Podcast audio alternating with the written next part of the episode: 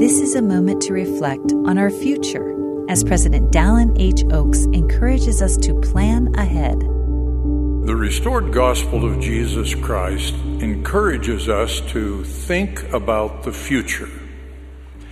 It explains the purpose of mortal life and the reality of the life to follow.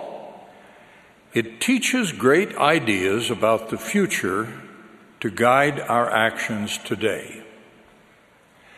In contrast, we all know persons who are only concerned with the present, spend it today, enjoy it today, and take no thought for the future.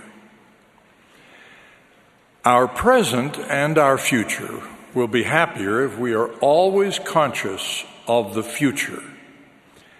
As we make current decisions, we should always be asking, where will this lead? I'm sure you can see that we need to measure thoughtfully what we are losing by spending the time we spend on one activity, even if it is perfectly good in itself. Some time ago, I gave a talk titled Good, Better, or Best. In that talk, I said that just because something is good is not a sufficient reason for doing it. The number of good things we can do far exceeds the time available to accomplish them.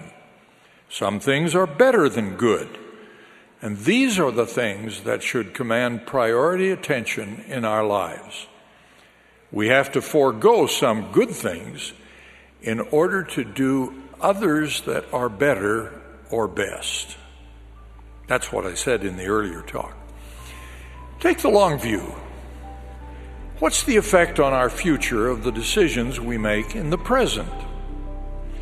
Looking back, we can see what a great difference some of our choices made in our lives. We make better choices, decisions, if we look at the alternatives and ponder where they will lead. As we do, we'll be following President Russell M. Nelson's counsel to begin with the end in mind.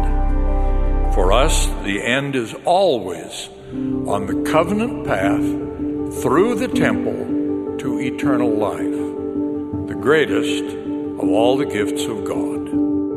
That was an excerpt from President Dallin H. Oaks' talk, Where Will This Lead? This is a moment to reflect.